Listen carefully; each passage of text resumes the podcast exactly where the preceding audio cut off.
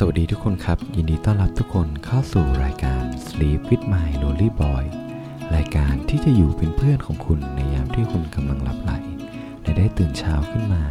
ด้วยรอยยิ้มบนใบหน้า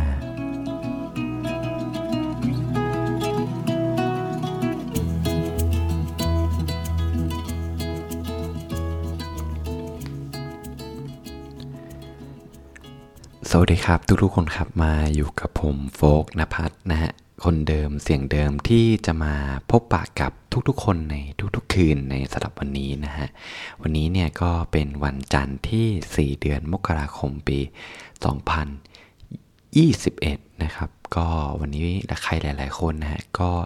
ไปทำงานวันแรกนะฮะหรือว่าใครหลายๆคนนะครับน้องๆนักศึกษาก็จะ ไปเข้าเรียนมาแรกนะครับ หรือบางคนก็ยังไม่ได้เข้านะฮะก็ขึ้นอยู่กับความชอบของแต่ละคนนะฮะ แล้วก็ผมก็เชื่อว่าวันนี้ใครหลาย ๆ คนนะฮะ ก็จะได้เจอกับประสบการณ์ที่หลากหลายนะฮะ ทั้งดีและไม่ดีประปนกันไป วันนี้เนี่ยผมก็จะมาแชร์ครับเรื่องราวต่าง ๆ ในช่วงที่ทุกคนเนี่ยกำลังจะนอนหลับนะครับ ซึ่งก็เป็นความทรงจำของผมนะครับ ส่วนหนึ่งแล้วก็เป็นสิ่งที่ผมได้ค้นหา ค้นคว้าหาข้อมูลมาให้ทุกคนได้ฟังกันนะครับ ก็เรื่องของวันนี้นะครับ ผมว่าเป็นเรื่องที่ใครหลาย ๆ คนอาจจะเคยเผชิญเหมือนกับผมนะครับ ก็คือเรื่องของความรัก อืมแต่ผมก็เชื่อว่าไม่มีใครในโลกนี้ที่ยังไม่เคยมีความรักถูกไหม หรืออาจจะมีผมไม่รู้นะฮะ แต่ว่าผมอะเคยมีความรักเนี่ยตั้งแต่ตอนที่ผมยังเด็ก ๆ เลยตอนอนุบาลสามแล้วผมจำได้ว่ามันจะมีโมเมนต์หนึ่งที่ผมแบบแอบไปหอมแก้มเพื่อนนะฮะตอนที่เขากำลังหลับออตอนแบบสมัยตอนอนุบาลที่เรากำลังนอนพักเที่ยงอย่างเงี้ย แล้วก็ครูให้นอนใช่ไหมแล้วเราก็แบบเพื่อนคนนั้นกำลังหลับเราก็แอบ ไปแบบจุ๊บแก้มเขาทีหนึ่งซึ่งซึ่งผมก็คิดมาตอนนี้ว่าผมทำไปได้ยังไงนะ แต่ก็เป็นโมเมนต์ที่ดีครับโมเมนต์หนึ่ง แล้วก็วันนี้เนี่ยผมอยากจะมาเล่าครับเรื่องของความรักแต่ว่าไม่ใช่ความรักในวัยเด็กนะฮะ แต่เป็นความรักในระยะไกลครับ ทุกคนเคยได้ยินกันไหมครับว่าความรักเนี่ยแพ้ระยะทางนะคือผม ไม่เคยคิดเลยว่ามันจะมารีเลทกับผมเนี่ยวันนี้ แล้วก็จริงๆ แล้วผมก็อยากจะแชร์ให้กับทุกๆ คนฟังนะ กับสิ่งที่ผมได้รู้สึกแล้วก็สิ่งที่ผมได้เผชิญมานะครับ ในช่วงปีที่ผ่านมา เพราะว่าผมเจอกับเขาเนี่ยประมาณปีที่ผ่านมาเนี่ยตอนผมเรียนอยู่มหาลัยอยู่เลยนะฮะโอเคก็คืออืมผมคิดเสมอนะว่าจริง ๆ แล้วถ้าเรามีความรักกับใครสักคนหนึ่งอะ เวลามันไม่สำคัญอะหมายถึงว่าหมายถึงว่าเวลาและระยะทางไม่สำคัญอะถ้าเรามีจิตใจที่เข้มแข็งและแน่วแน่พอ ผมคิดอย่างนี้นะครับ ในตอนแรก แต่พอได้มาพอคบกับเขาอะครับ ตอนแรกมันก็มีความสุขครับผม แต่ว่าพอผ่านไปสักสองเดือนสามเดือนความรู้สึกนั้นมันเริ่มไม่เหมือนเดิมอีกต่อไป เริ่มเรื่องเลยเนี่ยก็คือว่าผมนะครับก็เป็น เด็กนักศึกษาคนหนึ่งที่ชอบทำกิจกรรมนะครับกับชาวต่างชาตินะฮะก็คือว่าในในมอชอที่ผมทำเนี่ยเขาก็จะมีเป็นอ่าเป็นชุดเหมือนเหมือนเป็นกิจกรรมอะที่ให้นักศึกษาไทยครับ ได้เป็น buddy กับชาวต่างชาติ ผมเนี่ยทำมาเยอะมากนะรประมาณ 10 ครั้งละคือทำบ่อยครับทำบ่อยแล้วมันได้รู้จักกับ ได้ฝึกภาษาได้ได้รู้จักกับเพื่อนใหม่ๆ ต่างประเทศ แล้วมันมีอยู่มหาลัยหนึ่งครับ เป็นของญี่ปุ่น คือเขามาประมาณ 2 อาทิตย์ แค่ 2 อาทิตย์นะ มาแบบมาเรียนภาษาไทยมาศึกษาวัฒนธรรมไทยอย่างเงี้ยครับ แล้วเราก็ได้มาเป็นบัดดี้กับเขาโมเมนต์ครั้งแรกเนี่ยคือตามภาษาผมอะเวลาผมผมมันเหมือนเป็นการฝึกฝนของผมด้วยนะครับ ก็คือผมอะ เวลาที่เข้ากลุ่ม ผมก็จะททำพยายามทำตัว friendly เข้าไว้นะครับ เข้าหาคนอื่นก่อนเข้าหาเขาก่อนนะครับ เพราะว่าเราเป็นเจ้าบ้านเนี่ยเราต้องแสดงความต้อนรับนะครับ แล้วก็ความ friendly อะให้กับเขา แล้วผมก็ทำได้ดีด้วย แล้วก็ผมก็ได้เจอผู้หญิงคนหนึ่งครับผู้หญิงคนนี้คือเขาเป็นคนที่ผมว่าอะไรเรียบร้อยอะ่ะแล้วก็ค่อนข้างนิ่งครับ นิ่งนี่หมายถึงว่าไม่ได้แบบ แนวผู้หญิงญี่ปุ่นน่ะก็คือ ผมว่าเขาค่อนข้างเรียบร้อยนะฮะแล้วก็มีมารยาทมาก มันเป็นโมเมนต์ที่ผมชอบมากก็คือว่า ที่ผมชอบเขานะก็คือ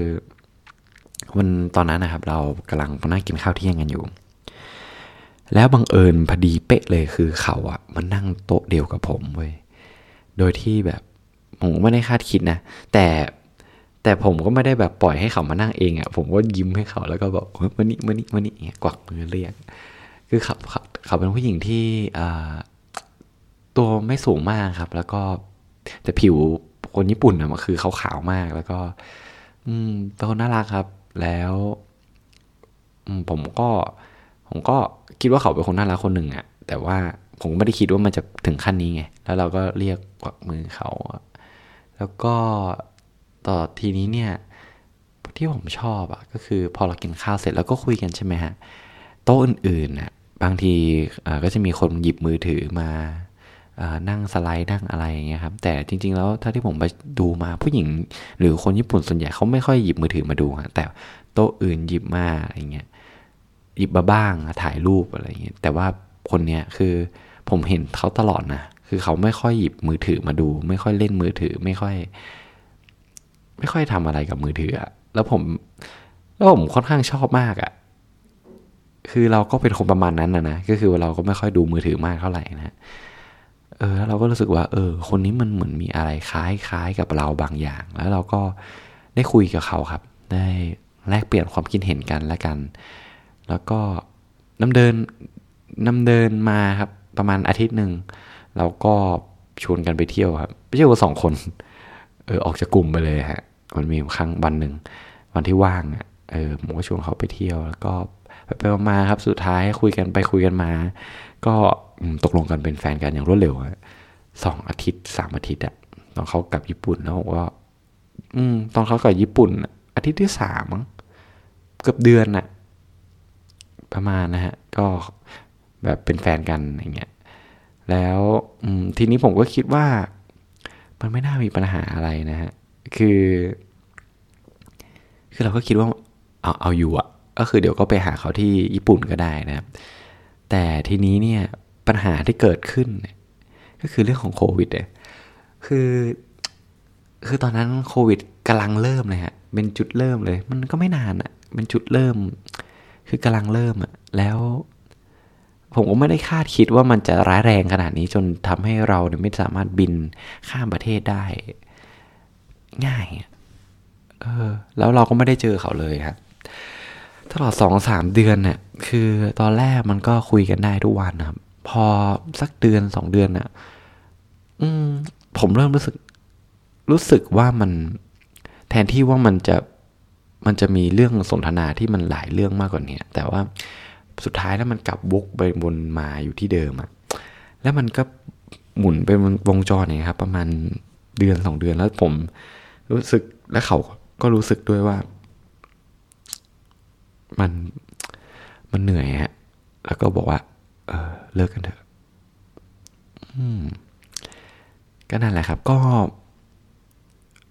เออมันก็ทำให้ผมได้เเรียนรู้นะฮะ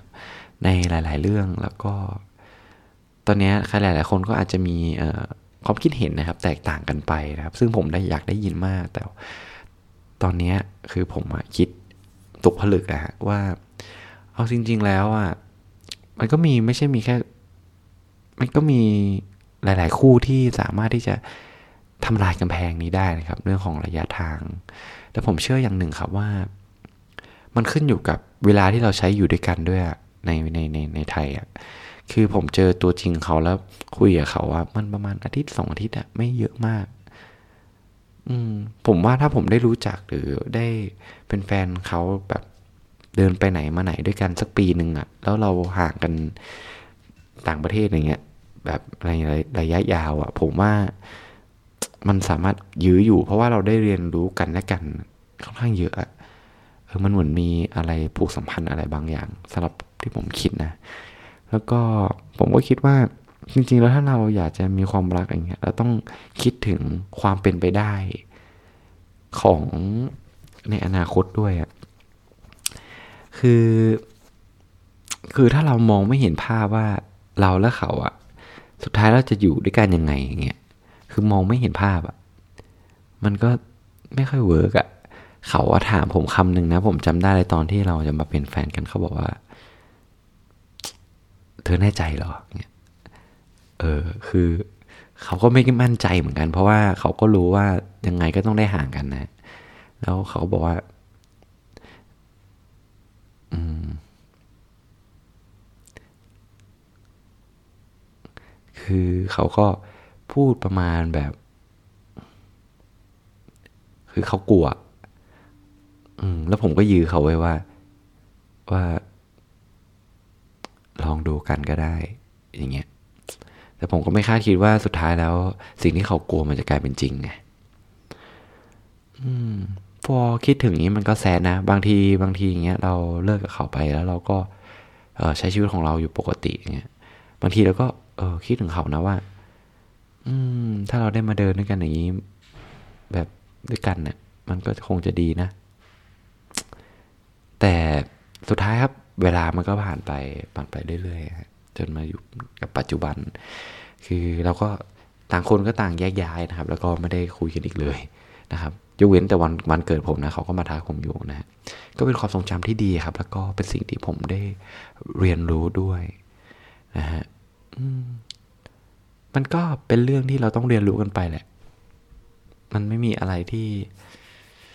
ที่ที่เราสามารถรู้ได้ตั้งแต่แรกอะเรื่องพวกเนี้ย นั่นแหละครับ แล้วผมก็เชื่อว่าเออเรื่องราวของผมเนี่ยใครหลาย ๆ คนก็อาจจะมีความรู้สึกที่ เออ ฉันก็เหมือนกันหรือว่า มีความคิดที่แตกต่างไปจากผมเนาะในหลาย ๆ เรื่อง ก็ผมก็อยากจะมาเล่าสู่กันฟังให้กับทุก ๆ คนนะครับ เผื่อว่าเผื่อว่าจะเป็นเป็นเครื่องมือนิดนึงนะครับในการที่จะตัดสินใจที่เราจะไป รักใครสักคนนะหรือบางคนเขาบอกว่า เอ้ย คนที่จะรักยังไม่มีเลยจะไปรักใครได้ไงก็อืมอยู่ที่โอกาสครับ ก็ลองดูนะฮะก็วันนี้เรื่องราวของผมก็มีเพียงเท่านี้นะครับที่จะมาเล่าให้ทุกๆคนฟังนะครับ ในตอนก่อนนอน ก็มาเจอกันใหม่นะครับในตอนหน้า นะฮะสำหรับวันนี้นะครับ ผมฟงนภัทรต้องขอลาเพื่อนๆไปก่อนนะครับ ผมขอให้ทุกคนนอนหลับฝันดีและตื่นเช้าขึ้นมา อย่างมีพลังครับผม ไว้เจอกันครับ